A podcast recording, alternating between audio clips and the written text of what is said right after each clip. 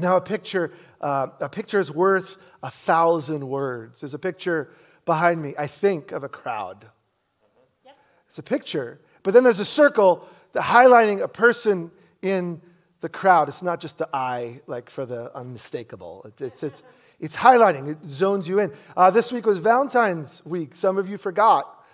Well, there's always next year. You know, like it's Valentine's week. And so if I were to just draw with red a little heart, that little heart says love or chocolate or flowers or whatever you did or didn't do. Pictures give us a mental view of, of something we believe, and the pictures are really helpful. Why do I say that? Because the Bible is filled with pictures, and this morning we're going to continue in our study in 1 Peter, and we've been in chapter 2 now, and what we forget is these aren't just words, these, they're not just random words. God, by the Spirit, gives the writers these words that are supposed to paint pictures, pictures of what life is supposed to be like. And when you think of all of the pictures in 1 Peter and in the Bible in general, especially the New Testament, the pictures usually point to something. Remember who you are. Remember who you are. And the songs we were singing were reminding us of who we are. Because Jesus came and died and rose again and ascended is on high and ruling the universe and leading our lives, who are you? Not just who is Jesus. Who are you because of Jesus? It is easy to forget in the grind called life who you are. Don't forget who you are. And then these pictures are going to not just point to who you are, the pictures are actually going to point to remember to be all God made you to be. Who are you? And in light of who you are, the calling is for us to step into. If I am something because of Jesus, I need to live into it. I'm invited to live into it. And that's why we gather to remind ourselves this is who we are and this is what we do. And, uh, and, and, and why? Why crave? Last week was about craving. Why crave more and more of Jesus? Why? Well, let's just reread uh, 1 Peter 2, verses 1 through 3, and then I'm going to continue verses 4 and following. We looked at verses 1 through 3. If you missed last week, I encourage you to go back. Uh, let's just read it together. Therefore, rid yourselves of all malice and all deceit, hypocrisy, envy, and slander of every kind. And then a picture. Like newborn babies, crave spiritual milk, so that in it you may grow up in your salvation, now that you have, and another picture, you've tasted that the Lord is good. And we looked at it last week. There is more of the Lord to be had. That was last week's idea. I've tasted some of the goodness of Jesus. Have you tasted all of the goodness of Jesus? No. Have you experienced all of the depths of his love? Have you experienced all the depths of his mercy? Have you experienced all the depths of his power? No, you have not. So, as a Jesus person, yeah, I've tasted. And unfortunately, some people feel like, well, I got all of Jesus already. No, you do not. We're just getting started. And when Jesus returns, there'll be no more craving for the Lord because we'll see him, we'll know him. Until then, Here's the invitation. It's not a command in the sense of if you do this, God will love you. No, He already loves you. But because He loves you, crave more of the Lord to be had. And I, I want that, man. I want that for my life. Like a newborn baby. And the picture is God Himself is all that we need. And like a baby wants more from mom, we are to want more from Jesus. More of Him because He's life giving and like a mother gives birth to the child, in Christ we are made alive. We're new. You're not the same person you used to be. You are now filled with the Holy Spirit. God lives in you. So there's, there's more. All right. Now there's more pictures. And again, some of these are obvious, but some of these, because the Bible is new to us, or we didn't live 2,000 years ago where they had more like common sense, it may, it may take some time to unpack it. Verse 4 As you uh, come to him, the living stone, notice that one, rejected by humans but chosen by God and precious to him, you also, like living stones, are being built into a spiritual house to be a holy priesthood, offering spiritual sacrifices acceptable to God through Jesus Christ. And then he's going to quote part of the Bible.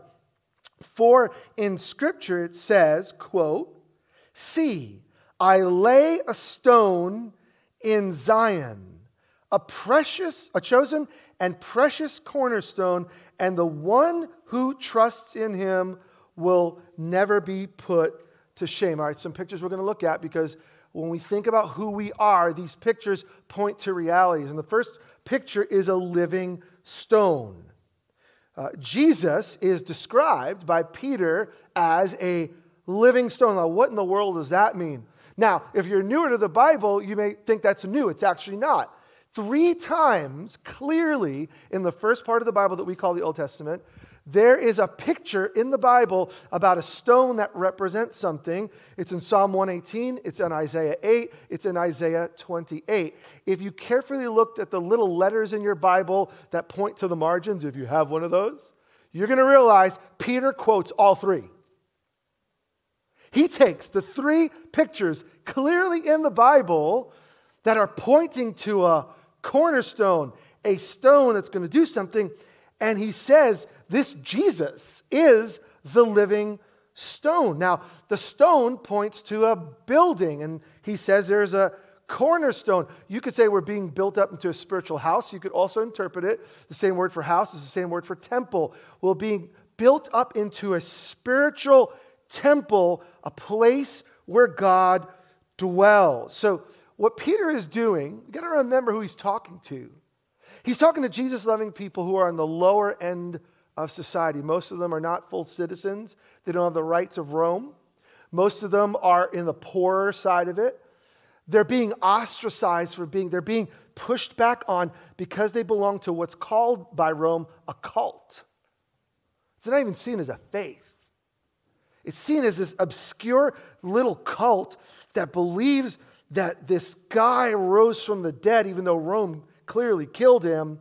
And now they, they eat flesh and drink blood and do weird practices, which were all like misguided. This was not true. But they were being looked down upon because of their faith. And what, is, what does Peter say to us as we live in a world that is increasingly looking down at Jesus loving people. You know what he says? Don't forget who you are. Now, where did Peter get the living stone is Jesus? he got it from Jesus. Okay, if you read your Bible, you read Matthew, you read Mark, you read Luke, those three gospels, Jesus actually tells Peter and everybody else that he is the stone that the people rejected. The stone was speaking to the place of God's presence, the temple. It's the most holy place. And Jesus says that people are, in fact, because they're rejecting Him, they're rejecting God. They're rejecting God's presence.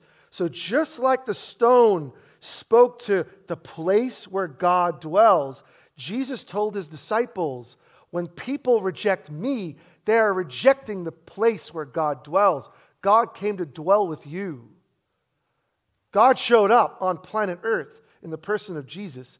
And Jesus says, What was a picture in the early part of the story, I'm now making clear. The temple is about the place where you meet with God. The stone speaks to the place where you meet with God. And Jesus is the center of the place where we meet with God. So to reject Jesus is to reject God. Now, if you keep reading the Bible, there are seven times in the New Testament where the stone comes up again and again by various Bible writers. Do you know this? In all seven, it leads to Jesus. So Peter just isn't making stuff up. Every Bible writer realizes what was written in the Old was meant to point us to Jesus. The Bible is one unified story that's leading us to Jesus. And I'm just going to give you one. Peter, who's preaching in the book of Acts.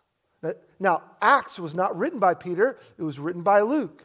But notice how Luke, the doctor, quotes Peter when he's sharing the good news. There's a person who was uh, ill and they were healed miraculously. And then Peter's written like they write to him or bring him in to give an account of this healing. And look at what he says. I'm going to get it midstream of what Peter says. Acts 4, verses 10 through 12. Let's just look at that. Acts 4, verses 10 through 12. It is by the name of Jesus Christ of Nazareth, whom you crucified, but God raised from the dead, that this man stands before you healed, because he was clearly healed. Jesus is, and then quote, he quotes from Psalm 118, one of the three places in the Old Testament that talk about a stone meaning the presence of God. The stone you builders rejected, which has become the cornerstone. He gets it from Jesus, and then he tells people Jesus is the, the bedrock, the, cor- the cornerstone was a stone that, that guided out where the entire plot of the temple was going to be built. And that stone is where every stone came from and how it went up. And Jesus is the foundation of everything. Amen. Jesus is the stone that you rejected, but salvation's found in no one else. There's no other name under heaven given to mankind by which we must be saved. The presence of God comes in and through Jesus. Jesus is the bedrock that you can build your life on.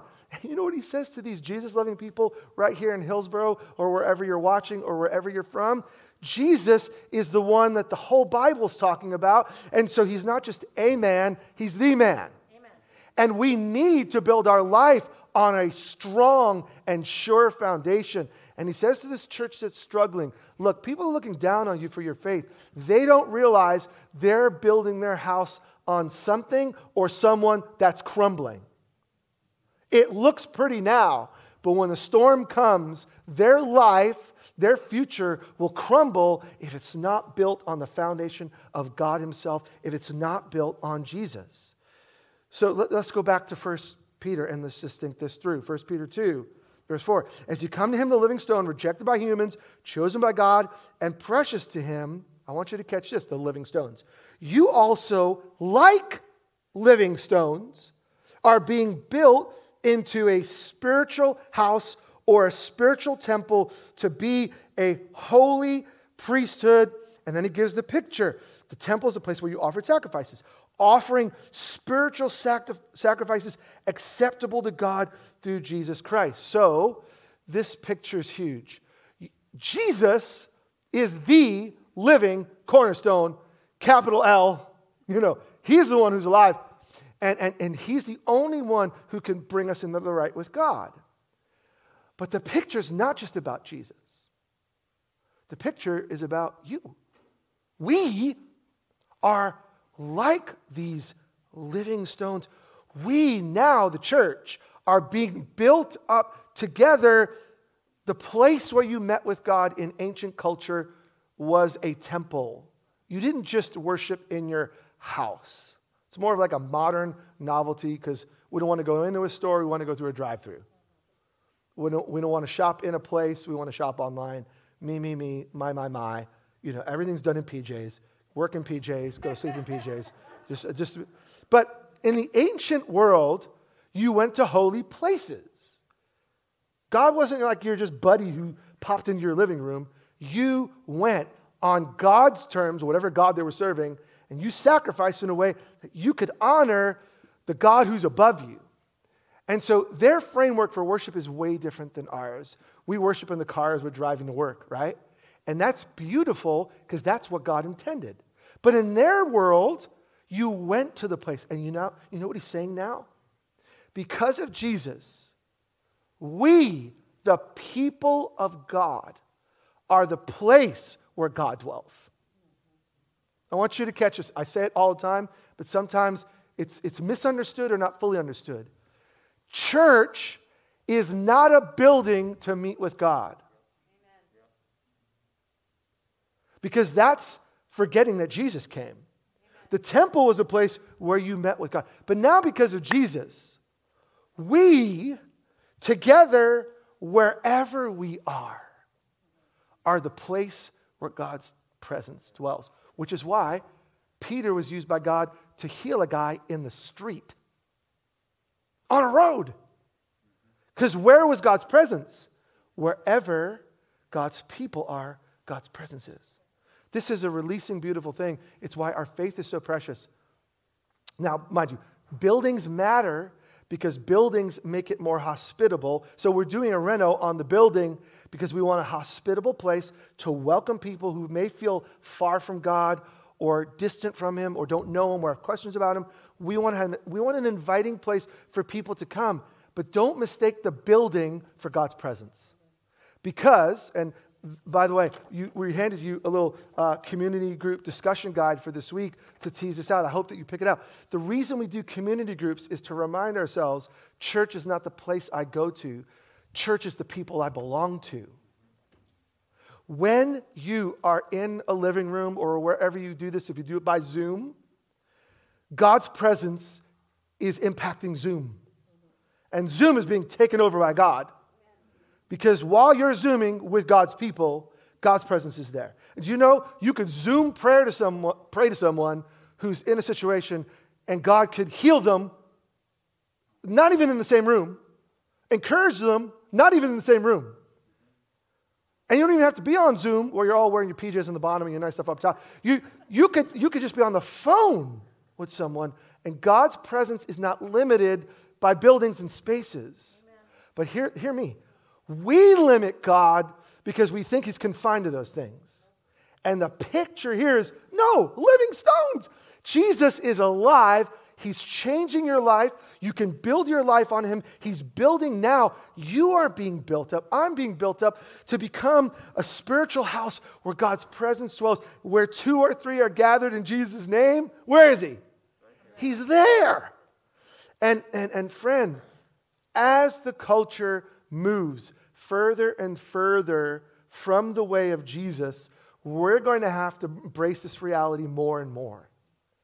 That God's presence is not confined to Sunday at 10 o'clock, online, or in a space, or to community group, whether it's Thursday night at 6 o'clock, that's when our group meets for a few hours. No, wherever God's people are gathered in His name, we, we can trust Him. So, so, church is the people of God together being built up by God, and the church meets in all sorts of places. We're being built together. Which is why, now let's look at the implications of a living stone. Every stone matters. There was a fire next door to here, and if you look at it from the backside, you realize it looks like the thing's going to crumble. You put a fire to a building, and then you realize, wow, all those support structures that were there are now quasi crumbling and need to be rebuilt. But let's just look at us. Let's, we're talking metaphors and here pictures. Everyone here is part of God's building, God's house, and we have different spaces. So, so let's just say in the back there, there's a door and a frame. So there's a frame, and then the door is connected by hinges, and it opens and closes, and it gives you the ability to go in and out. But what if the hinges just say, forget this, I'm tired of being a hinge, I'm out of here. I don't want to be here. I'm not growing here. I'm not benefiting here. They don't need me here. If the hinges say, we're no longer needed, well, then the door can't function because the door needs the hinge. And if the frame says, look, I want to be on stage, I'm a good looking frame. I'm being limited to the back of the house when really I should be the center of the attention.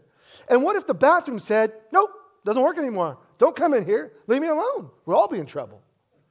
Every piece of the house matters. Some are seen, some are unseen. Some are viewed as valuable. Like when you walk in, that's the first thing you see the front door. Like, that's a nice door. Or, eh, they should paint that door. What you don't see is what's behind the walls, but it's what's behind the walls is holding the whole thing together. And so we need to rethink how we see ourselves as Jesus people. You are valuable. You matter, not just to Jesus. Yes, he's the living stone. By the way, all of the stones are built on the cornerstone. Don't mistake this. You're not Jesus. And I'm not Jesus. We all need Jesus. Jesus is the bedrock, but the picture is not meant just to point to Jesus, it's actually meant to point to you. Don't forget, church scattered all over the Roman Empire that's being harassed, that's being pushed at, that's being mocked. Don't forget, you are the spiritual house. The presence of God is with you wherever you go. Man, this is so that's such good news. All right, I'm going to keep going. Verse 7. All right. So Peter reminds them as well that this living stone, which is we, we built our life on Jesus. Jesus building it up. But don't forget another part of this picture is that this stone is going to divide. Notice verse 7. Now, you who believe the stone, Jesus, is precious. But to those who do not believe, the stone the builders rejected has become the cornerstone. Again, he quotes that Old Testament passage saying, God told us in advance. The stone the builders rejected, rejected had, had become the cornerstone. And a stone that causes people, this is interesting, to stumble. And a rock that makes them what? Fall. And why do they stumble? They stumble because they disobey the message, which is also what they were destined for. So the, let's look at the visual. Living stone, I build my house. Jesus is the bedrock. I'm built up in him. But I belong to Jesus and I belong to you. We're interconnected as living stones. We're all together, housing the presence of God, helping people experience life in Jesus. But when we do that, let's not forget people's response to Jesus matters. Many that they were sharing their faith with, with were rejecting Jesus. Many that we love are not interested in Jesus. Look, look, I like you, just don't give me your Jesus. Don't be surprised because these Old Testament passages point to reality. When Jesus comes, some people are going to respond in faith to him and be rescued and built up. Some are going to reject him and it's going to cause a crushing. It's not like Jesus wants to crush them, it's just the weight of the presence of Jesus when you reject him. In the end, you will suffer apart from Jesus because who gives life? Jesus. So if someone has the Son of God, Jesus, they have life. If you do not embrace and follow Jesus, you do not have the life that God intended. Now you're breathing and you're wonderful and you're good and you're flawed and you sin. You're all those things. But if you want to live eternally with God, if you want to know God now and know God forever, then you need the Son. I need the Son. And so this message is so precious. It's why we go everywhere and tell everyone everywhere how wonderful Jesus is, because he's wonderful. But when we share, warning, they rejected Jesus. And at times, they will reject his followers. Jesus said to his disciples, Look, a servant is not greater than his master, nor is the one who sent greater than the one who sent them. If they rejected me, they're going to reject you. He says, Don't worry when they bring you before rulers and authorities, because at the time I will give you the words to speak. Jesus warned his followers we're living in a world where some will be rescued and some will reject. And by the way, Jesus himself was rejected, so we should know this that sometimes we will experience what Jesus experienced. Uh, a quote from one of the uh, commentators, Karen Jobes, on this passage.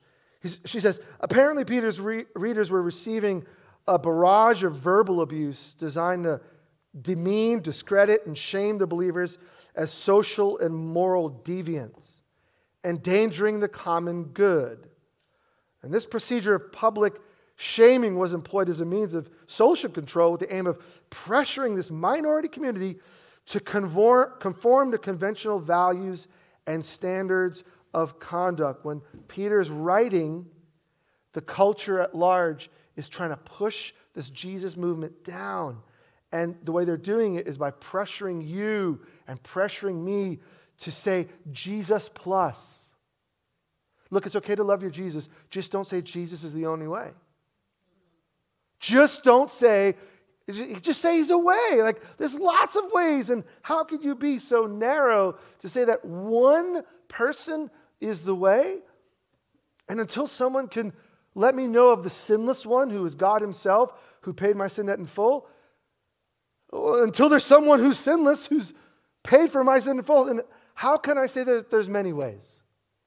How, how, how can I belittle what God has done by saying that, oh, you know what? What Jesus did, it was almost enough, but it's not enough? I, I don't have that option. But society at large is going to say, if you take that tact with us, it will cost you. I was in Pakistan just a couple of weeks ago, And one of our hosts, one of the pastors there, I was just asking him how, because when you're there, you realize this is very non Christian, 98% Muslim. And uh, the culture is Islamic, not just the people, the structures, the institutions, the signage, the sounds. It's all not in connection. We're not used to that. And I asked, well, you know, how is it living here? And how do Christians navigate the tension? And he was like, uh, when you're a Christian, they will try to keep you down, and they do it in business. The best paying jobs in Pakistan are government paying jobs. And when those are posted, the ones that are really low, pay low, and socially low, they will literally in, write in the advertisement. If it's a street sweep cleaner that's done by hand, Christians, please apply. In the actual advertisement. As a social pressure to say, hey, Jesus people, the few of you out there, this is what you can do. And so they, they feel capped. But at the same token, they know who they are in Christ. So they don't use it to fight back in a normal way that people want to fight back, but rather they say, we're just faithful where we're at. We'll do the low, dirty jobs because we know who we are in Christ. See, that's the kind, and you know what? It's happening more and more in school and in the workplace here. To affirm biblical values as being from God is almost laughable and could get you fired. You know it.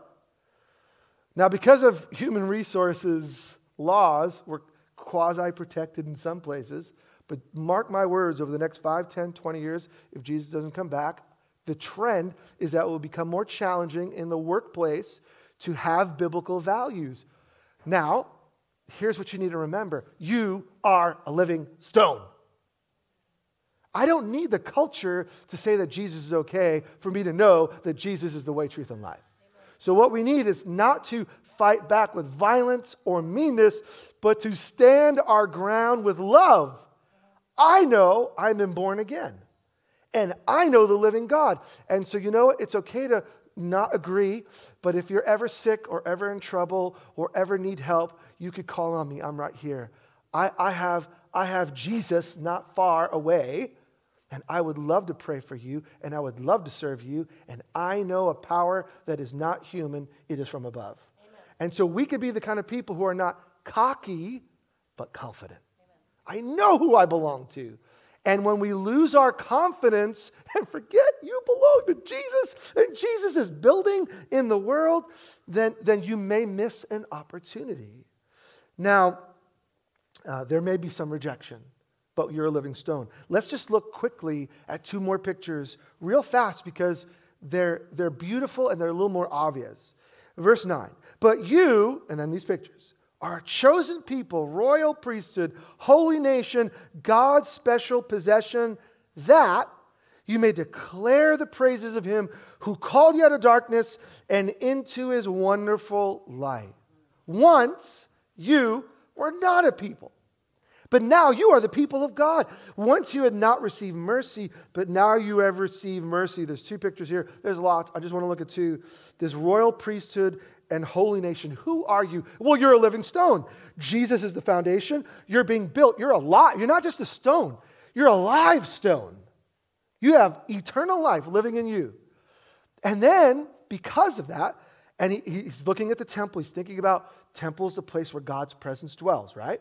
Who are you also? You're not only part of the wall or ceiling or floor, you're connected, you're actually active. You're a royal priest. He, he does a word mash.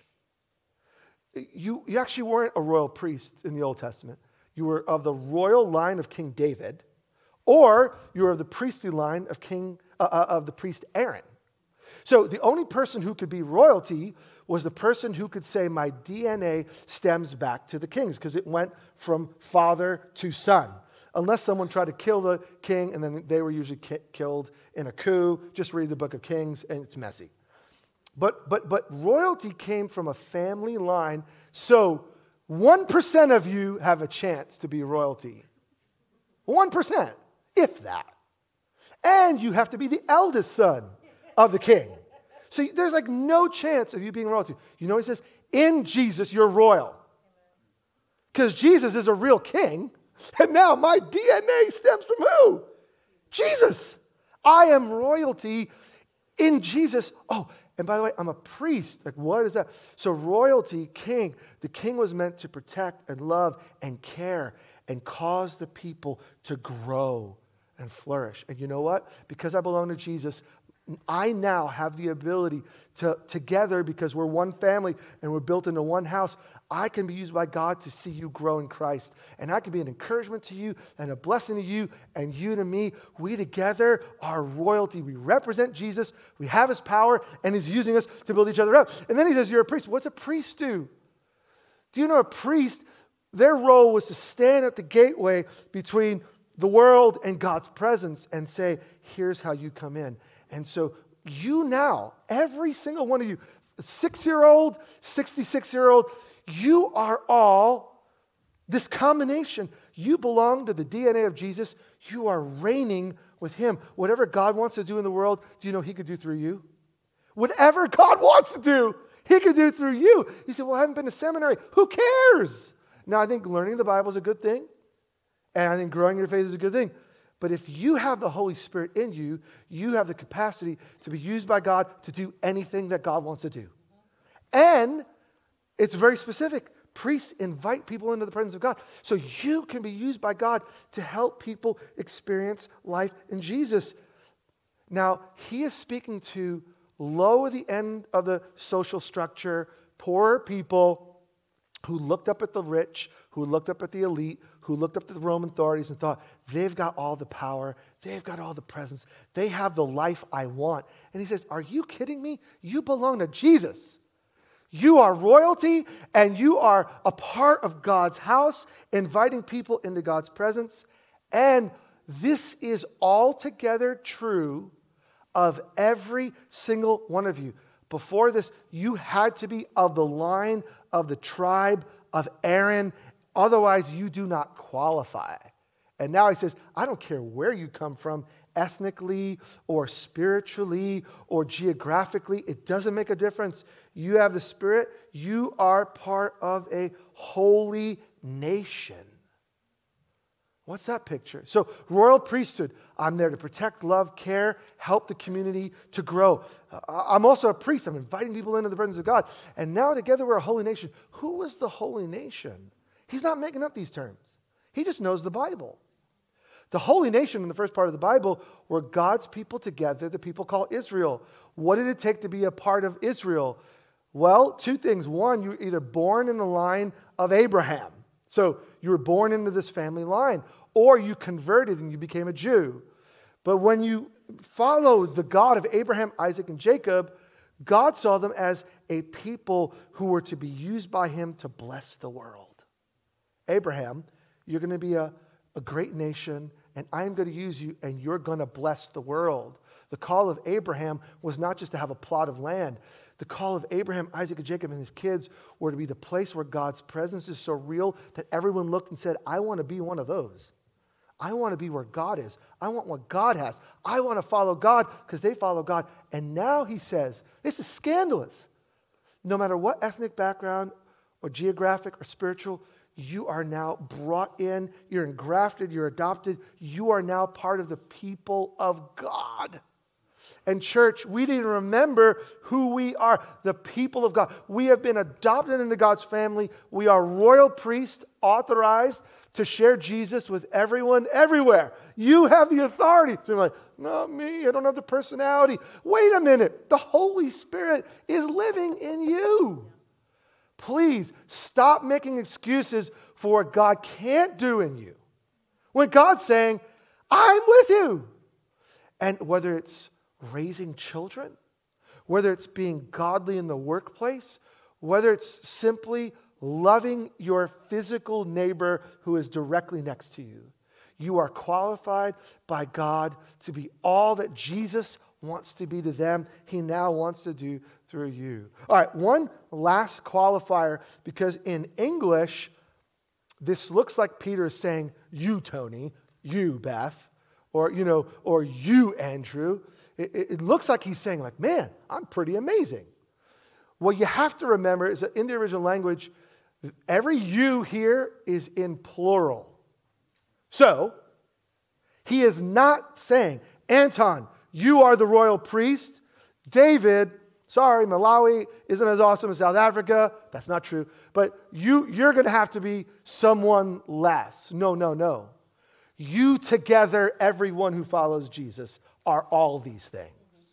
So no matter where I came from, it, it, does matter in that my background might be helpful to help other people, but it doesn't make a difference. It doesn't cap me on what God can do through me. Anyone who's in Jesus could do anything Jesus wants to do. So let me get to the punchline. You have your place in the body. What Peter's saying in all of these pictures is you're connected to Jesus, you have your place. You're connected to one another, you have your place. You're royalty. You're authorized by God. You have your place. You're a priest. You're a welcome. So when, when this is crazy, when your community group meets this week, you just need to know how holy that is. Like, we don't seem that holy. Like, no, no. When you all walk into that room together, no matter how far you feel like you've progressed in Jesus, you have the same Holy Spirit living in you. And no matter how far you've fallen from following him up to between now, because I got a feeling 100% of us are going to sin before we get to our community group. It's going to happen. But wait a minute, I belong to Jesus. When you come together, you are the Jesus people together, and God can do anything through anyone to help anyone in that group. The leader is no more holy than the newcomer. We all belong to Jesus. It doesn't mean we disrespect authority. It doesn't mean there is no order. It doesn't mean that anarchy is what Jesus is leading to. No, no, no, no, no. But what it means is now there isn't a far off line and Jesus is way up there and I'll never make it to him. That no longer exists in the kingdom of God. Jesus is in us all. So we're a real family and we need each other. I need you. Hear me. I need you to remember who you are and to step in to the things that Jesus has your name on. Jesus has your name on things he does not have my name on. There are hinges that have said bye bye, and the door's falling down. Why is the door falling down?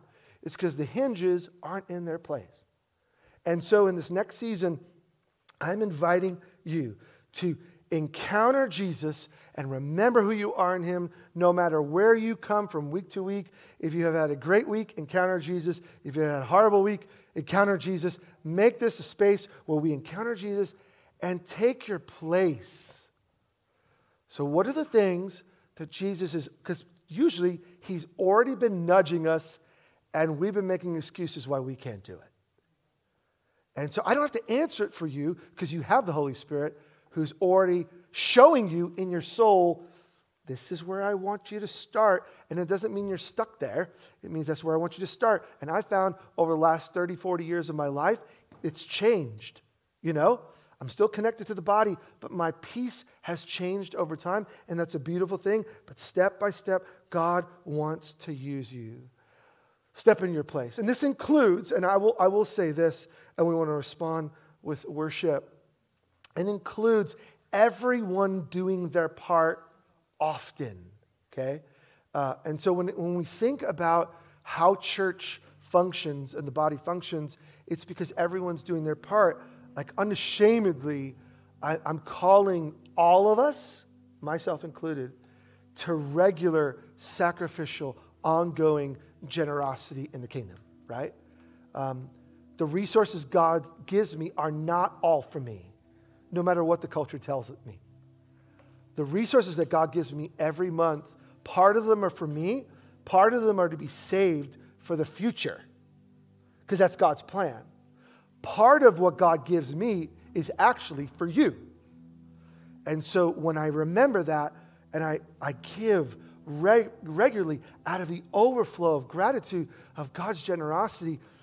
Because you're like, well, I, don't, I can't volunteer because I have 12 kids and a really small car and I can't get here. And like, okay, well, we all can be faithful in our generosity all year long. And when we do that, it gives the community the capacity to meet every need. Now, here's what I would say many, many, many of you already do that, and I want to say thank you. Like you're, you're faithful. But I think in this season, as we reevaluate, you know, where we're going as futures of church, it's going to take all of us doing our part. And I, I invite you to do that. Um, the Holy Spirit knows where you're at, and the Holy Spirit knows where He wants you to be. So, what, what's my, what do I do? Follow the leading of the Holy Spirit. Here's what I have found the Holy Spirit pushes the envelope in my life. he usually says, more for others. Jose, more for others because I have an abundance, I have everything. Rarely is God saying, You're giving too much. What are you doing? Stop it. What would it look like if we were the kind of people that God had to say, Stop it? Like literally. It happened in the Bible when they built the tabernacle. Moses, on behalf of God, had to say, Stop giving. Enough is enough. I think we have room to grow. I think we have a lot of room to grow. So, Holy Spirit of God, we invite you now to take the words from Scripture and, and now tease them out in our soul. Lord, what do you want? What do you want of us as a people? Who are the people and places in our city that you're preparing us to love and serve and care for in practical ways and in sharing the good news of Jesus, who is eternal life? Lord, we want to step in full on, unashamed, because we're, we're living stones. Jesus, you're the corner, you're the center of everything. And so our worship is of you. Amen.